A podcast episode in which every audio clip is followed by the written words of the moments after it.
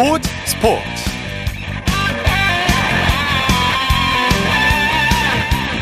여러분 안녕하십니까 아나운서 이창진입니다 손흥민 선수의 골 소식을 기다렸지만 아쉽게 들려오지 않았습니다 손흥민 선수의 위력적인 슈팅이 여러 번 옵사이드에 막히고 말았는데요. 더불어 손흥민의 소속팀 토트넘은 에스턴 빌라에 패하면서 4위권 진입에도 실패하고 결국 유럽 챔피언스리그에 출전하지 못하게 됐습니다. 잠시 후 축구 전문 기자와 이 내용 자세히 살펴보겠습니다.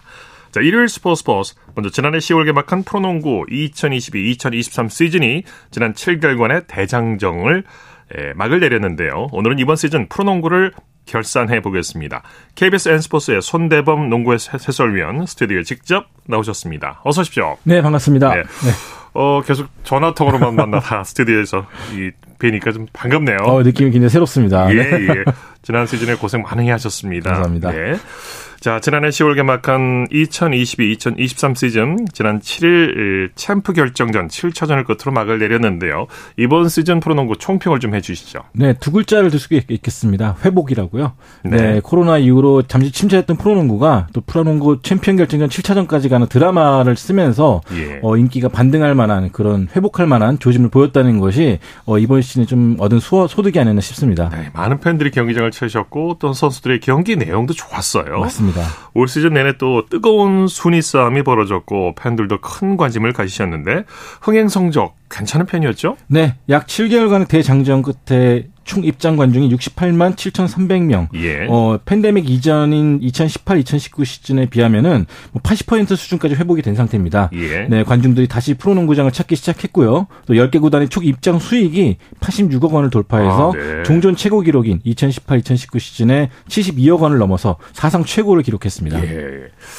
자, KGC 인삼공사가 통합 우승을 차지했는데 이 통합 우승의 비결을 좀 살펴볼까요? 네, KGC 인삼공사가 정규리그, 동아시아 슈퍼리그, 플레이오프까지 어, 단 하루도 1위를 놓치지 않으면서 통합 우승을 차지했는데요. 네. 어, 역시나 챔피언 결정전 MVP인 오세근 선수 그리고 젊은 선수로서 이제 프로농구의 미래를 책임질 가드로 평가되고 있는 변준형 그리고 외국 선수까지 각 포지션별로 선수 구성이 굉장히 탄탄했고요. 무엇보다 역할별로 선수들이 이기심을 보이지 않고 팀으로 뭉친 것이 통합 우승의 비결이라 할 수 있겠습니다. 네, 그리고 김상식 감독의 부드러운 리더십이 빛이 났죠. 네, 올 시즌 신인 감독으로 부임해서 이 플레이오프 경험은 처음이었는데요. 이 선수들을 믿고 맡기는 이 부드러운 리더십이 팀에 잘 스며들면서 예. 어, 최상의 조화를 발휘했습니다. 네, 또 오세근 선수가 챔프 결정전에서 MVP에 선정됐죠. 네, 7경기 끝에 19.1득점, 10.0 리바운드로 여전히 최고의 빅맨임을 과시했습니다. 네. 어, 7경기 중에 4번이나 20득점 이상을 기록하면서 외국 선수 이상으로 또 안정적이고 또 위력적인 모습을 보여줬습니다. 예. KGC 인삼공사와 SK가 2년 연속 챔피언 결정전에서 만나서 명승부를 펼쳤는데 양 팀이 신흥 라이벌로 급부상했어요. 네, 지난 시즌 챔피언 결정전은 SK가 이번 시즌 챔피언 결정전은 KGC가 가져갔는데요. 뭐 정규리그 맞대결 12번에 또 동아시아 슈퍼리그 그리고 챔피언 결정전까지 포함하면은 총 25번을 최근 2년 사이에 겨루었습니다. 예, 예. 어, 그만큼 서로를 잘 알게 되고 그만큼 명승부가 많이 나왔는데요. 앞으로도 두 팀이 만날 때면은 관중들의 기대감이 커질 것 같습니다. 네, 두 팀이 다음 시즌 시즌에도 양강 체제를 이어갈 수 있을까요? 네, 좀 이거는 올 여름을 지켜봐야 될 것 같은데요. 네. 일단 오세근과 문성곤 선수가 자유계약 선수기 때문에 이 KGC 입장에서는 전력 유지를 위해서 이 두 선수를 반드시 잡아야 되고요. 네. 또 변준영 선수가 군입대를 하는 등 KGC는 좀 숙제가 남아 있습니다. SK도 마찬가지로 이 최준용 선수가 또 자유계약 선수기 때문에 다음 시즌에도 온전히 두 팀이 양강 체제를 이어갈지는 지켜봐야 될 것 같습니다. 예, 예. 이번 시즌 캐롯 이 얘기를 안 할 수 없는데 급여를 못 받는 어려운 상황 속에서도 선수들이 선수들이 투혼을 발휘했어요. 플레이오프 4강까지 진출했죠. 네, 선수들의 투혼에 대해서는 이 감동 캐롯이라는 수식어가 붙었는데요. 김승기 감독의 리더십, 또 여기 전성현과 이정현 등 이 젊은 선수들의 활약 덕분에 이 4강까지 진출하는 기염을 토했습니다. 네. 하지만 뒤에서는 임금 체불이라는 슬픈 현실이 있었는데요. 여전히 새 구단을 찾고 있지 못하기 때문에 이 부분이 좀 다음 시즌 흥행에도 영향을 줄 것 같습니다. 예, 예. 또 프로농구 사상 최초의 쌍둥이 형제 사령탑이죠. LG 조상현 감독 그리고 현대모비스의 조동현 감독 두 감독은 어떻게 평가할 수 있을까요? 네, 상당히 기대를 모았던 두 감독의 대결이었는데요. 어, 두 감독 모두 기대에 걸맞는 성적을 보였습니다. 예. 평소에도 두 감독이 굉장히 디테일하고 또 꼼꼼하기로 유명한 감독들이거든요. 이 조상현 감독은 LG를 정규리그 2위로 올려놓으면서 4강에 직행했고요. 네. 유대, 유재학 감독의 뒤를 물려받은 동생 조동현 감독 역시 현대모비스를 4강으로 이끌었습니다. 네. 이두 감독의 정규리그 맞대결 전적이 4승 2패로 형이 조금 앞서고 있는데요. 이 다음 시즌에도 조상현, 조동현 감독의 대결이 많은 기대를 모을 것 같습니다. 네. KCC는 이승현과 허웅을 영입했는데 팬들의 기대에는 미치지 못했죠. 네, 역시 부상이 문제였습니다. 예. KCC가 6위에 머물렀는데 이 올 시즌은 외국 선수 문제를 비롯해서 여러 가지로 좀 손발을 맞출 기간이라든지 이 조직력을 맞출 기간이 짧았습니다. 네. 하지만 올 여름에 또 절치부심한 만큼 다음 시즌에는 조금 더 나은 전력을 기대하고 있습니다. 네.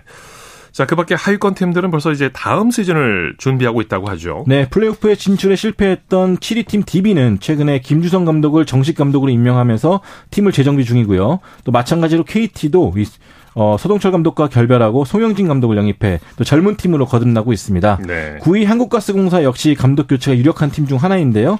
자유계약 선수부터 코칭 스태프까지 이 서둘러야 될 일이 많습니다. 네. 명승부를 펼친 이번 시즌 의미 있는 기록들이 쏟아졌는데 라거나 선수도 대기록을 세웠죠. 네, 국가대표센터 라거나 선수 이 지난해 12월 29일 가스공사전에서 통산 1만 득점을 돌파했습니다. 예. 이 프로농구 역사에서 1만 득점을 넘긴 선수가 서장훈, 헤인즈, 김주성, 추승균 등 4명밖에 없었는데요. 아, 네. 이 라거나 선수가 다섯 번째가 되고 또 그 뒤로도 꾸준히 득점을 올리면서 현재 통산 득점 3위에 올라 있습니다. 네. 그리고 삼성으로 이적한 이정현 선수도 의미 있는 기록을 세웠죠. 네, 이 선수의 별명이 금강불개인데요. 이 어지간해서는 뭐 부상 결장하지 않는 그런 네. 강철 체력으로 유명한 선수죠. 네. 이 삼성으로 이적한 뒤에도 전 경기를 소화하면서 최다 경기 연속 출전 기록을 582경기까지 늘린 상태입니다. 네, 네.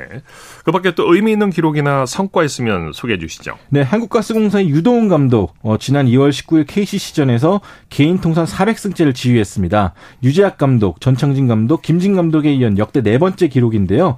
어, 역대 네 번째로 400승을 달성하면서 또 오랜 경력을 자랑했습니다. 네. 자, 지난 8일부터 이제 또 자유계약 선수 FA 시장이 열리고 있는데 이번 FA 시장의 최대어는 어떤 선수를 꼽을 수 있을까요? 네, 이번 FA 시장에 40여 명의 40여 명의 FA 선수가 풀렸는데요. 예. 역시나 챔피언 결정전 MVP인 오세근 선수, 그리고 그를 보좌해서 4번 연속으로 이 올해의 수비수상을 탔던 문성곤 선수, 최준용 선수 이렇게 3명이 이번 대, 이번 FA 시장의 최대어로 꼽히고 있고요. 네. 그 외에 양홍석, 이대헌, 이대성 등 이 주전급 스타들이 많이 나와 있기 때문에 네. 이 벌써부터 팬들이 어, 귀를 곤두세우고 있습니다. 다음 시즌은 어떻게 또 순위가 이 변할지 네. 여기에 또 많이 달려 있겠네요. 그렇습니다. 또 네. SK 챔피언 결정전에서 활약했던 이 최성원 선수도 주가가 많이 올랐기 때문에 예. 이 주전급 선수들 이동이 다음 시즌 보는 재미를 더해줄 것 같습니다. 네. 또 각 팀에서는 아시아 쿼터 선수 영입에 심혈을 기울이고 있다고 하죠. 네. 올 시즌 KGC 인삼공사를 우승으로 이끌었던 렌즈 아반도 그리고 신인상을 수상했던 현대모비스의 아바리엔토스 등 이 필리핀 선수들이 검증된 능력 덕분에 또 팀이 같이 올라갔거든요. 네. 그렇기 때문에 SK 삼성 등 이 필리핀 선수 없이 시즌을 치른 팀들이 아마도 올 시즌에 변화를 주지 않을까 싶습니다. 네. 아시아 쿼터제를 잘 활용하면 좋은 선수를 비용을 많이 들이지 않고 영입할 수 있겠죠. 네, 미국인 외국 선수 말고도 이 필리핀 선수들도 역시나 개인기라든지 스타성이 있기 때문에 이런 선수들이 또 팀에 또 큰 에너지를 줄 것 같습니다. 네. 자, 끝으로 올해 프로농구 주요 일정을 좀 소개해 주시죠. 네, 이제 막 시즌이 끝났기 때문에 뭐 새 시즌에 대한 공식 일정은 나오지 않은 상태고요. 예. 하지만 5월 8일부터 FA 시장이 열렸고 이 FA 협상이 22일까지 진행됩니다. 네. 어, 이 결과에 따라서 또 팬들도 다음 시즌을 더 기다리지 않을까 싶습니다. 네. 자, 올 시즌 수고 많으셨고요. 다음 시즌도 기대하겠습니다. 감사합니다. 출연해 주셔서 감사합니다. 네. 프로농구 소식 KBS N스포츠의 손대범 농구 해설위원과 함께했습니다.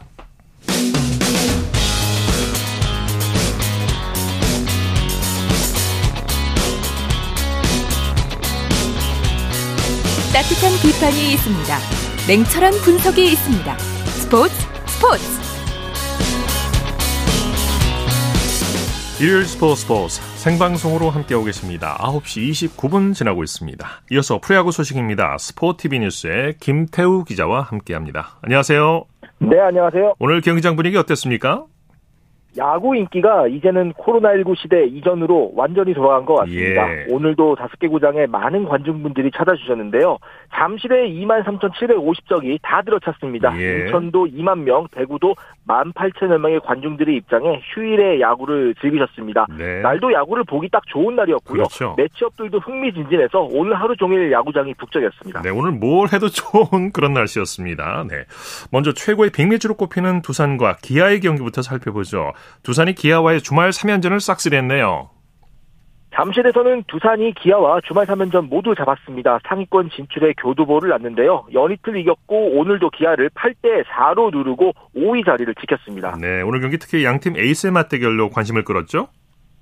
두산은 외국인 에이스 라울 알칸타라, 기아는 토종 에이스 양현종 선수가 나섰습니다. 반드시 이 경기를 잡겠다는 의지와 함께 경기에 들어섰는데요. 예. 결과적으로 알칸타라 선수가 판정승을 거뒀습니다. 6이닝 동안 7개의 안타를 맞기는 했지만 위기 상황을 잘 정리했고요. 9개의 삼진을 잡아내면서 무실점으로 호투했습니다. 네. 반대로 양현종 선수는 5와 3분의 1이닝 동안 10피안타 4실점 2자책점으로 다소간 아쉬움을 남겼고요. 두산 타선은 오늘 15안타를 쏟아내면서 활발하게 움직였습니다. 네. 박계범 선수가 3안타 2타점, 이유찬 선수가 2안타 2타점을 기록했고 양의지 선수가 8회 쐐기 투런포를 터뜨리면서 이틀 연속 홈런을 기록했습니다. 네. 기아는 실책이 발목을 잡았죠. 그렇습니다. 두 팀의 차이는 수비였습니다. 두산 수비가 어제에 이어서 비교적 견고한 모습을 보인 반면 기아 수비진은 이틀 연속 실책으로 고전하면서 자멸했습니다. 네. 0대 1로 뒤진 6회 무사 1루에서 김민혁 선수의 3루 땅볼 때 기아 수비진이 이것을 병살로 이어가지 못하고 실책을 저지르면서 무사 1, 2루 위기가 시작됐고요. 네. 결국 이 이닝에 석점을 준 것이 경기가 어렵게 풀리는 이유가 됐습니다. 네. 4대 4로 맞선 8회에도 무사 1루에서 다시 3루수 실책이 나오면서 결국 이후 4실점으로 마운드가 붕괴됐거든요.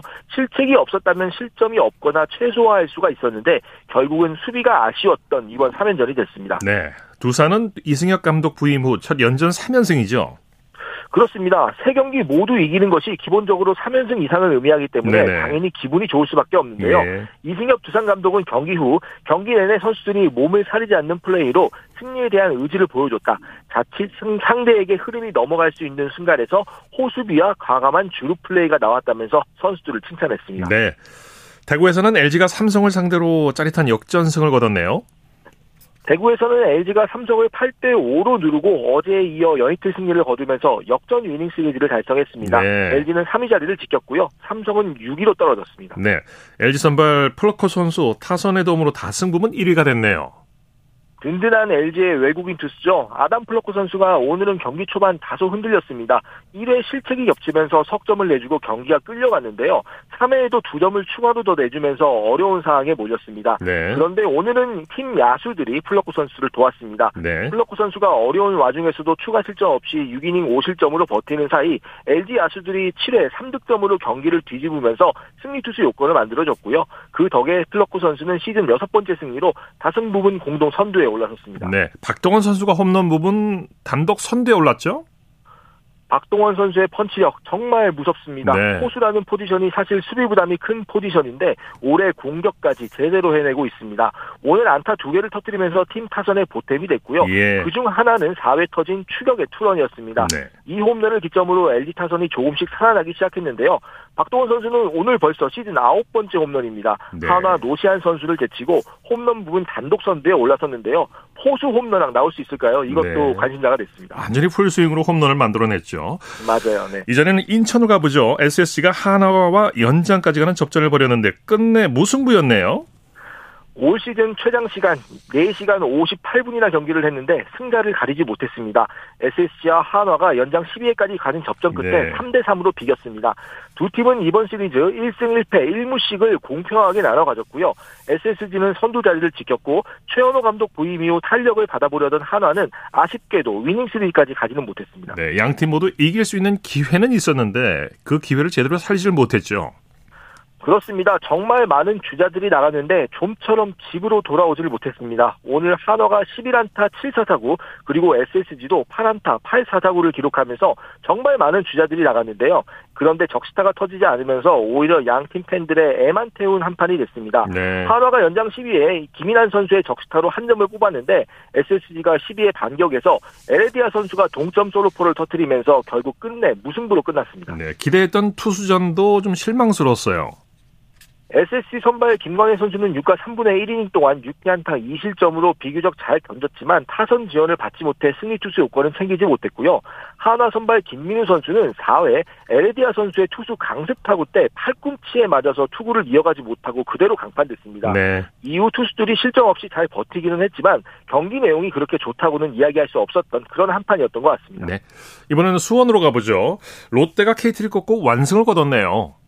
롯데의 진격이 계속 이어지고 있습니다. 오늘 KT를 8대 3으로 꺾고 이번 주말 3연전 위닝 시리즈를 달성했습니다. 네. 롯데는 2위 자리를 지켰고요. 반대로 시리즈 첫날 정말 어렵게 천신만고 끝에 연패를 끊었던 최하위 KT는 다시 2연패에 빠졌습니다. 네, 롯데 선발 스트레일리가 드디어 시즌 첫 승을 기록했네요. 올 시즌 초반 성적이 좋지 않아서 많은 관계자들의 속을 태웠는데 스트레일리 선수가 드디어 승리를 기록했습니다. 예. 오늘 선발로 나서서 6과 3분의 1이닝 동안 4피안타 6탈삼진 무실점 호투를 펼치면서 올 시즌 첫 승과 인연을 맺었습니다. 선수 개인의 투구 내용도 좋았고요. 여기에 타선도 초반부터 득점 지원을 해주면서 스트레일리 선수의 어깨를 가볍게 했는데요. 서튼 감독이 그동안 계속 이 선수에 대해서 슬로우 스타터다 기다리면 좋아질 것이다 이렇게 옹호를 했었는데 늦었지만 오늘 첫 승에 올라갔습니다. 네, 롯데 타선의 집중력도 돋보였어요. 그렇습니다. 타선은 오늘 홈런은 없었지만 집중력이 돋보였습니다. 1회와 4회 기회에서 차분하게 두 점씩 득점을 만들어갔고요. 베테랑, 어린 선수 가릴 것 없이 오늘 다 잘했습니다. 네. 김민석, 한동희, 박승욱, 전준우 선수가 각각 2안타씩을 기록하면서 활약했고요. 박승욱 선수는 여기에 2타점까지 더하면서 오늘 경기 중후반을 지배한 선수가 됐습니다. 네. 특히 이제 서튼 감독 생일을 맞아 거둔 승리라 아주 뭐 감독 입장에서는 기분 좋은 생일 선물이 됐겠어요. 네, 경기 전 오늘 선수단이 생일을 맞이한 서튼 감독을 위해서 간단한 파티를 준비했다고 합니다. 네. 그러니까 아무래도 원정길이라 좀 여건이 좋지는 않았는데 간소하게 진행되긴 했지만 그래도 서튼 감독은 정말 감격을 했다는 후문인데요. 예. 서튼 감독은 정말 놀라고 기분이 좋다. 우리 코칭 스태프와 선수들이 모두 나의 가족이라 행복하다라고 했는데 오늘 경기까지 이기면서 더 기분 좋게 다음 경기를 준비할 수 있게 됐습니다. 예. 고척으로 가보죠. NC가 키움을 제압했네요. 고척에서는 NC가 주말 싹쓸이 패배의 위기에서 벗어났습니다. 오늘 키움의 추격을 뿌리치고 6대 4로 이기면서 연패에서 탈출하고 4위 자리를 지켰습니다. 네, NC 선발 패디 선수의 호투가 빛났죠. 올 시즌 리그 최고의 투수죠. NC 에릭 페디 선수가 오늘도 잘 던지면서 팀 마운드를 든든하게 지켰습니다. 네. 오늘 6이닝 동안 99개의 공을 던지면서 6피안타 7탈삼진 2실점으로 호투하면서 시즌 여섯 번째 승리를 거뒀습니다. 네. 다승 무분 공동 선두를 유지했고요. 1.26의 평균 자책점 또한 리그 최고입니다. 네. NC 타선도 괜찮았어요. 에이스가 나선 경기에서 선취점 굉장히 중요하죠. 그런데 NC가 오늘 1회부터 넉 점을 내면서 경기가 무난하게 풀렸습니다. 1회 손아섭 선수의 안타를 시작으로 상대 실책, 박건호 선수의 2타점 적시타, 그리고 권희동, 박세혁 선수의 적시타가 연이어 터지면서 키움 마운드를 두들겼습니다. 네. 이후 마운드가 패디 선수를 중심으로 키움 타격을 잘 막아내면서 결국 연패를 끊을 수 있었습니다. 네. 오늘 경기로 순위 변화가 있었습니까? 상위 3개 팀 SSG, 롯데, LG가 모두 승리를 거두면서 예. 어제와 같이 1위와 3위까지를 기록했고요. 예. NC가 연패를 끊으면서 4위 자리를 지켰습니다. 네. 순위 변화는 5위 자리에서 있었는데요. 주말 3연전을 싹쓸이한 두산이 5위로 올라선 반면 삼성이 6위, 기아가 7위까지 떨어졌습니다. 예. 키움, 한화, KT로 이어지는 8에서 10위까지의 순위는 어제와 변함이 없습니다. 네. 자, 코리안 메이저리그 소식 살펴보죠. 김하성 선수가 홈런퍼를 터뜨렸네요. 네, 정말 속이 뻥 뚫리는 홈런이었습니다. 예. 오늘 지구 선두인 LA 다저스와의 경기에 선발 출전해서 상대 선발 훌리오 우리아스 선수를 상대로 홈런포를 터뜨렸습니다. 네. 12일 만에 나온 김하성 선수의 시즌 네 번째 홈런이었고요. 샌디에고가 원하는 목표를 이루기 위해서는 지구 최강자인 다저스를 꼭 넘어야 합니다. 네. 그런데 김하성 선수가 유독 다저스의 에이스급 투수들에게 하루에 꼭 한 방씩을 먹이는 모습을 보여주고 있어서 팬들의 사랑을 독차지하고 있는데요. 네. 다만 샌디에고는 오늘 김하성과 소토의 홈런에도 불구하고 2대 4로 져서 4연패에 빠졌습니다. 네. 아무튼 이제 타율이 본인 타율이 저조해서 마음 고생이 좀 있었을 텐데 이 홈런으로 점프하기를 바라겠습니다. 배지환 선수는 어땠습니까? 피츠버그의 배지한 선수도 오늘 볼티모어와의 경기에서 선발 2루수로 출전했습니다. 다만 3타수 무안타로 아쉽게 안타를 때리지 못했고요. 출루가 없다 보니까 배지한 선수의 특유의 발을 살릴 기회도 오늘은 좀 없었습니다. 예. 피츠버그는 시즌 첫 28경기에서 20승을 거두면서 정말 기세가 좋았잖아요. 그런데 피츠버그가 하락세를 그리고 있는 게 좀 안타까운데요. 피츠버그도 오늘 0대 2로 치면서 그동안 벌었던 승리들을 이제 다 까먹을 위기에 처했습니다. 예, 소식 감사합니다. 네, 감사합니다. 프로야구 소식 스포티비 뉴스의 김태우 기자와 정리했고요. 이어서 축구 소식 살펴보겠습니다. 중앙일보의 김지한 기자와 함께합니다. 안녕하세요. 네, 안녕하세요. 아, 토트넘의 손흥민 선수 에스턴 빌라와의 경기에서 골 사냥에도 실패하고 소속팀도 쓰라린 패배를 맛봤죠? 네, 시즌 막판 손흥민 선수와 이 소속팀 토트넘의 상황이 아쉽게 흘러가고 있습니다. 예. 우리 시간 오늘 새벽 영국 버밍엄의 빌라파크에서 끝난 프리미어리그 36라운드 에스턴 빌라와의 경기에서 토트넘이 1대 2로 졌는데요. 토트넘의 공격수 손흥민은 이날 90분 풀타임을 뛰었지만 소득 없이 경기를 치렀고요. 예. 특히나 잦은 옵사이드에 덫에 걸리면서 어, 득점 없이 마친 손흥민 선수 그리고 패배를 당한 토트넘 모두 지난 아쉬움을 남긴 한 경기를 치렀습니다. 네, 이번 패배로 토트넘은 남은 경기 결과에 관계없이 프리미어리그 4위 진입에 실패했죠. 그렇습니다. 토트넘이 현재 승점 57점을 기록 중인데 4위 맨체스터 유나이티드가 승점 66점 그러니까 두 경기를 지금 남겨놓은 상황에서 승점 9점 차이기 때문에 결코 토트넘이 4위에 어, 진입할 수 없는 그런 상황이 됐습니다. 예. 문제는 유로파리그 출전까지도 현재 토트넘이 장담할 수 없다는 점인데요. 네. 올 시즌에는 이 잉글랜드 FA컵 우승팀이 어, 결승에 오른 리그 선두 맨체스터 시티와 또 4위에는 맨체스터 유나이티드 중에서 한 곳으로 결정이 되기 때문에 6위가 이 유로파리그의 어, 프리미어리그 마지노선입니다. 네. 현재 토트넘이 6위에 랭크되어 있지만 7위의 에스턴 빌라와 승점이 같은 같죠. 상황이고요. 네. 그리고 이 두 팀보다 3경기를 덜 치른 파리 브라이턴이 이 두 팀과의 승점 차가 단 2점 차에 아, 불과합니다. 아, 네. 예, 그렇기 때문에 남은 경기에 대한 이 토트넘의 부담이 한층 커져 있는 그런 상황을 맞았습니다. 예. 말씀하신 대로 이번 경기에서 손흥민 선수가 유난히 옵사이드를 여러 차례 범하면서 더욱 아쉬운 경기를 펼쳤어요. 네, 손흥민 선수가 이번 이 경기에서 무려 네 차례나 옵사이드에 걸리면서 예. 득점포를 가동하지 못했는데요.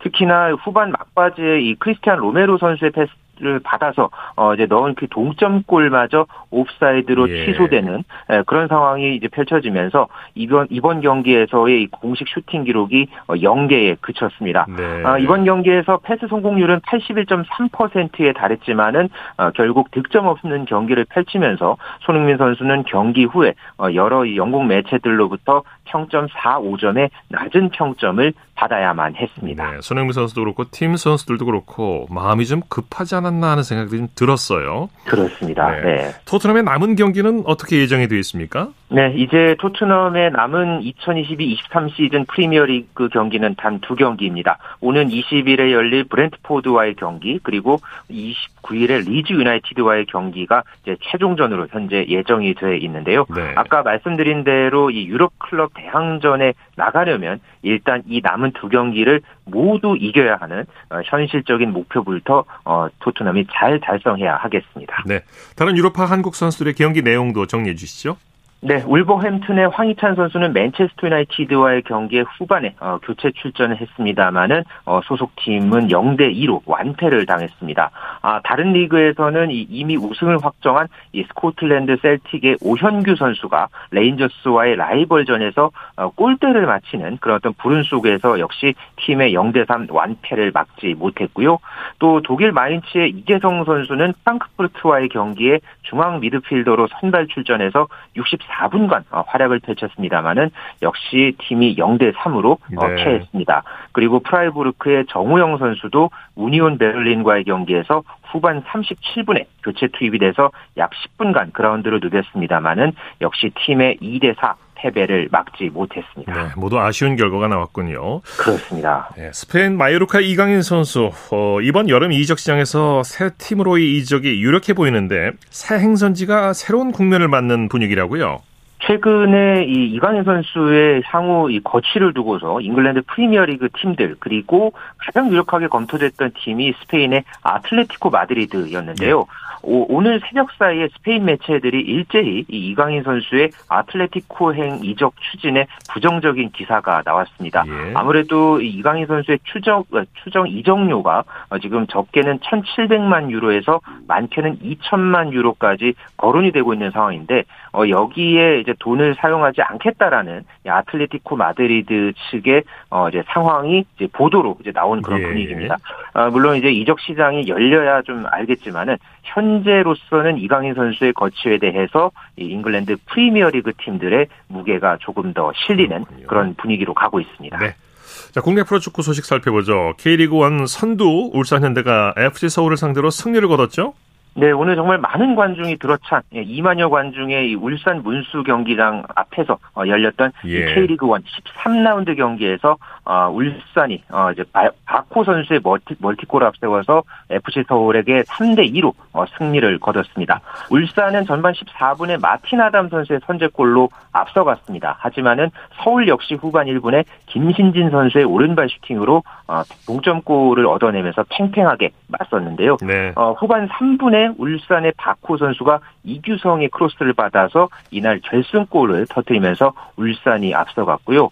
여기에다가 서울이 후반 7분에 안익수 감독이 터치아웃 판정에 불만을 표시하다 퇴장을 당하는 상황을 맞았고 이 틈을 타서 울산이 후반 22분에 바코 선수의 환상적인 발리슛 골로 쐐기를 박으면서 네. 승리를 거뒀습니다. 네. 이 골이 터졌을 때 이 울산 문수축구 경기장에 참 큰 환호성이 어, 펼쳐졌는데요. 이 리드를 울산이 끝까지 잡으면서 승리를 가져갔습니다. 네, 울산 현대의 독주 체제가 더 공고해지는 분위기네요. 전북 네. 현대와 인천 유나이티드는 무승부를 거뒀죠?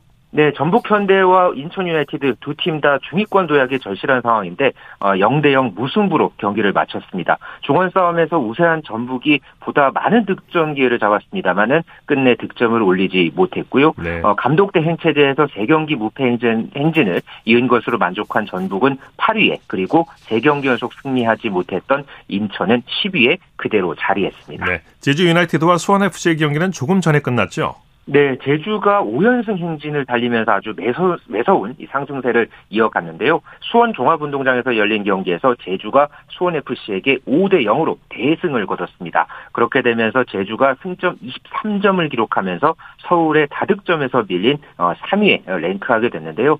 어, 5대 0이라는 이 스코어에서 보듯 어, 제주는 오늘 경기에서 아주 대단한 이런 공격력을 펼치면서 최근 연승 행진의 어, 이제 상승세가 어, 얼마나 대단했는지 그걸 보여줬고 네. 수원 FC는 아쉬운 완패를 당했습니다. 네, 소식 감사합니다. 네, 고맙습니다. 축구 소식 중앙일보의 김지한 기자였습니다. 쳤다 하면 홈런이고 슛 한편의 드라마. 그것이 바로 그것이 바로 손에 잡힌 우승 트로피. 목에 걸린 그 배달. 너와 내가 하나 되는 그것이 바로 그것이 바로 그것이 바로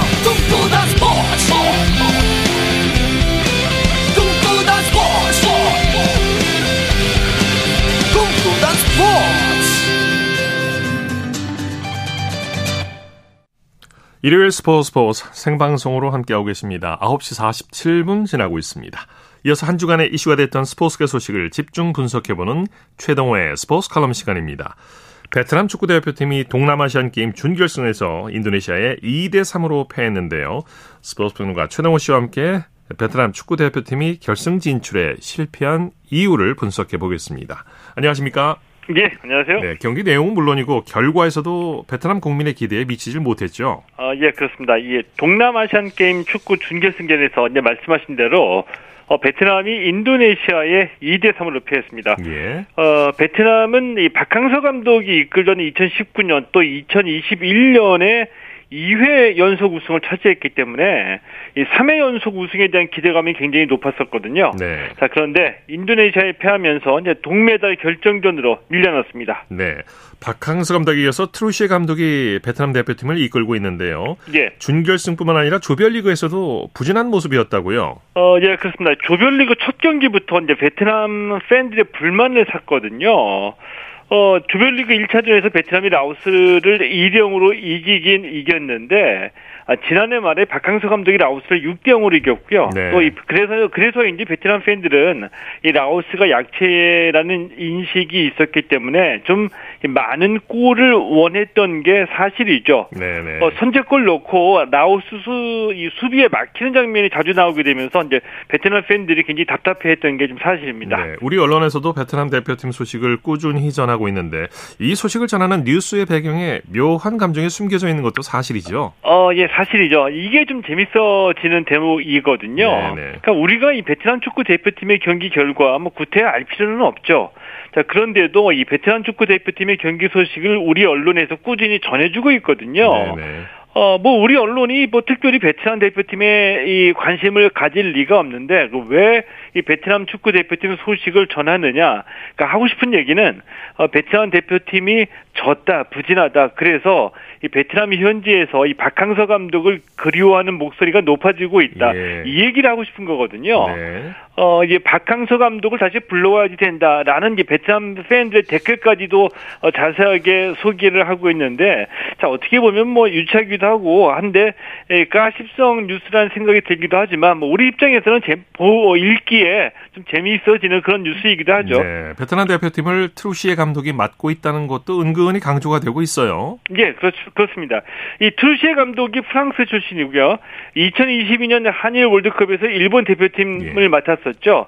뭐 아직까지도 이 트루시에가 이 일본 대표팀 감독 출신이다 이런 거를 꼭 이제 기사 말미에다가 어, 덧붙여서 설명하는 보도가 있기도 한데 뭐 꼭 그럴 필요가 있을까 하는 생각이 들기도 하고요. 네. 재밌는 거는 어, 역시 이제 팔이 안으로 굽는다는 말이 있듯이 예, 예. 이 박항서 감독이 물러나고 이제 트루시에 감독이 그 뒤를 이었는데 우리 국민이나 우리 축구 팬의 그 속마음에 이 트루시에 감독이 성공하기보다는 좀 이 실패하기를 바라는 정서가 있지 네. 않을까 이런 생각이 들기도 하거든요. 네. 왜냐하면 이 트루시에 감독이 싫어서가 아니라 이 트루시에 감독의 실패를 보면서 이 박항서 감독이 얼마나 대단했는지를 확인하고 싶어 한다는 거죠. 네. 뭐 이제 그럴 수도 있다라고 봅니다. 네, 그런 묘한 감정, 정서가 있는 게 사실이에요. 예, 네. 예. 어쩌면 이제 언론에서도 그런 심리를 잘 알고 있기 때문에 베트남 대표팀이 부진할 때마다 관련 뉴스를 전하고 있는 게 아닐까 뭐 그런 생각도 드네요. 어, 이게 이제 언론의 속성상 그럴 수도 있다라고 보거든요. 네. 그러니까 언론이 이 미디어 소비자들이 듣고 싶어 하는 뉴스 또 이 정서적으로 이 친숙한 뉴스를 전하는 경향이 있다는 걸 부인하기도 힘들거든요. 네. 어, 트루시에 감독의 실패를 통해서 왠지 이 박항서 감독의 신화가 더욱 빛나기를 바라는 팬들의 심리가 있다는 것도 이제 분명해 보이고요. 언론이 이런 심리에 기대서 이 베테랑 축구 대표팀의 뉴스를 열심히 보도하고 있다 이렇게 볼 수도 있겠죠. 네, 박항서 감독이 지금 베트남에 있다면서요? 어, 예, 박항서 감독이 지난 9일에 그 베트남 우호 친선 연맹으로부터 감사 훈장을 받았거든요. 예. 어, 훈장 받기 위해서 베트남에 가 있는 게 사실이고요.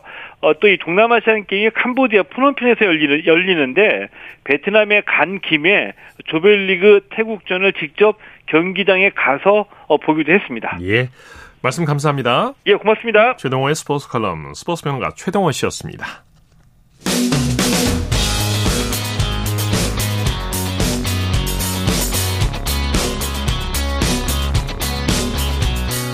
따뜻한 비판이 있습니다. 냉철한 분석이 있습니다. 스포츠 스포츠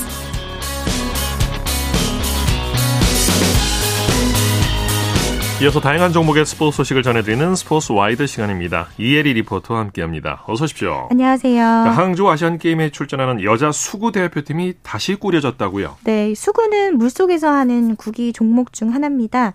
4년 전 광주 세계 수영 선수권에 출전하기 위해 만들어졌던 우리나라 여자 수구 대표팀은 대회 직후 해체됐습니다. 네네. 그런데 항저우 아시안 게임에 대비해 대표팀이 다시 만들어지면서 당시 주장이었던 오희진은 씨는 직장을 그만두고 선수 생활을 이어가겠다고 밝혔습니다. 네. 지난 10일 수요일 KBS 9시 뉴스입니다. 2019년 광주 세계선수권 두 달 남짓 훈련한 여자 수구팀의 목표는 1승도 아닌 한 골이었습니다. 1차전에서 헝가리에 64대 0으로 지며 세계의 높은 벽을 실감했던 대표팀은 2차전 러시아와의 경기에서 대회 첫 골을 넣으며 기쁨의 눈물을 흘렸습니다. 대회 직후에 대표팀이 해체돼 아쉬움의 눈물도 흘렸습니다. 투표가 부러지면서도 골문을 지킨 주장 오이지는 언제든 다시 수구를 하겠다고 다짐했습니다. 수구 클럽팀이라도 만들어서 다시 와서 우리끼리 똘똘 뭉쳐서 다시 뛸 수 있게끔 그런 기대를 갖고 희망을 갖고 기약 없는 이별이었지만 항저우 아시안게임 출전을 위한 대표팀이 결성돼 다시 기회가 찾아왔습니다. 오이지는 대표팀 참가를 위해선 다니던 직장을 그만둬야 했기에 고민이 컸지만 결국 도전을 택했습니다. 어, 여기 들어오기 전까지 한 번 더 고민을 했었었고 사실 2019년도에 어, 제가 이야기했던 약속 지키고 싶어서도 있고 4년 전 대표팀 멤버는 오이지와 김혜진 단 둘이지만 기쁨과 슬픔을 함께했던 만큼 서로의 버팀목이 되고 있습니다. 광주에선 한 골이 목표였지만 여자 수구팀이 아시안 게임에 처음 출전하는 항저우에선 1승에 도전합니다. 1승을 목표로 저희가 달려가고 있거든요. 그래서 주변에서 많이 응원해 주셨으면 좋겠고 여자 수구 화이팅! KBS 뉴스 문영기입니다. 네, 이번에는 탁구 오상은 감독의 아들 오준성 선수 소식 준비하셨죠? 네, 만 17살 항저우 아시안게임 탁구 역대 최연소 국가대표로 뽑힌 오준성은 전 국가대표 간판이면서 미래에셋 증권 탁구단 오상은 감독의 아들입니다. 네. 아버지의 재능을 그대로 물려받은 오준성은 아시안게임에서 아버지를 능가하는 성적을 거두고 싶다는 포부를 드러냈습니다. 오상은 감독과 오준성 선수 인터뷰 준비했습니다. 지난 11일 목요일 K KBS 9시 뉴스입니다. 만 17살 오준성이 대표팀 선배 조대성과 숨가쁜 랠리를 이어갑니다. 오준성은 유남규가 보유했던 아시안게임 탁구 최연소 국가대표 기록을 37년 만에 갈아치워 주목받고 있습니다.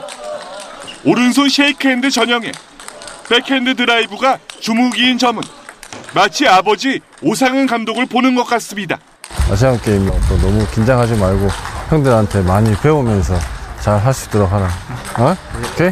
오상은 감독은 아시안 게임에 5회 연속 출전해 무려 7개의 은메달과 2개의 동메달을 따낸 탁구 전설입니다. 당시의 아버지보다 어린 나이로 아시안 게임 무대를 밟게 된 오준성은 아버지가 못다 이룬 꿈에 도전합니다. 넘어서는 게 제 목표인 것 같아요. 최종 목표는 일단 금메달이긴 한데 일단 아빠보다는 많이 나가고 싶은 것 같아요.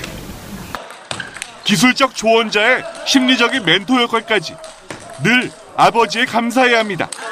만 17살의 나이로 도쿄올림픽 깜짝 스타로 등장한 신유빈처럼 오준성 역시 올해 항저우에서 한국 탁구의 미래로 도약하는 모습을 꿈꾸고 있습니다.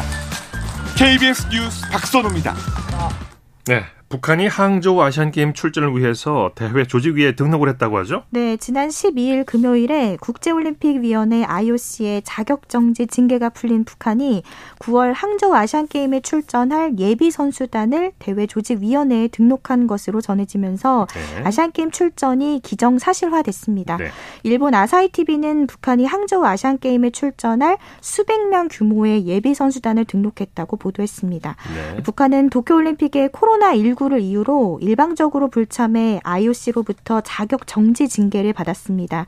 하지만 지난해까지인 징계 기간이 끝나면서 항저우 아시안 게임 출전이 가능해졌습니다. 네. 스포츠와이드 이혜리 리포터와 함께했습니다. 수고했습니다. 네, 고맙습니다. 스포츠 스포츠 오늘 준비한 소식은 여기까지고요. 내일은 8시 30분부터 들으실 수 있습니다. 함께 해 주신 여러분 고맙습니다. 지금까지 아나운서 이창진이었습니다. 스포츠 스포츠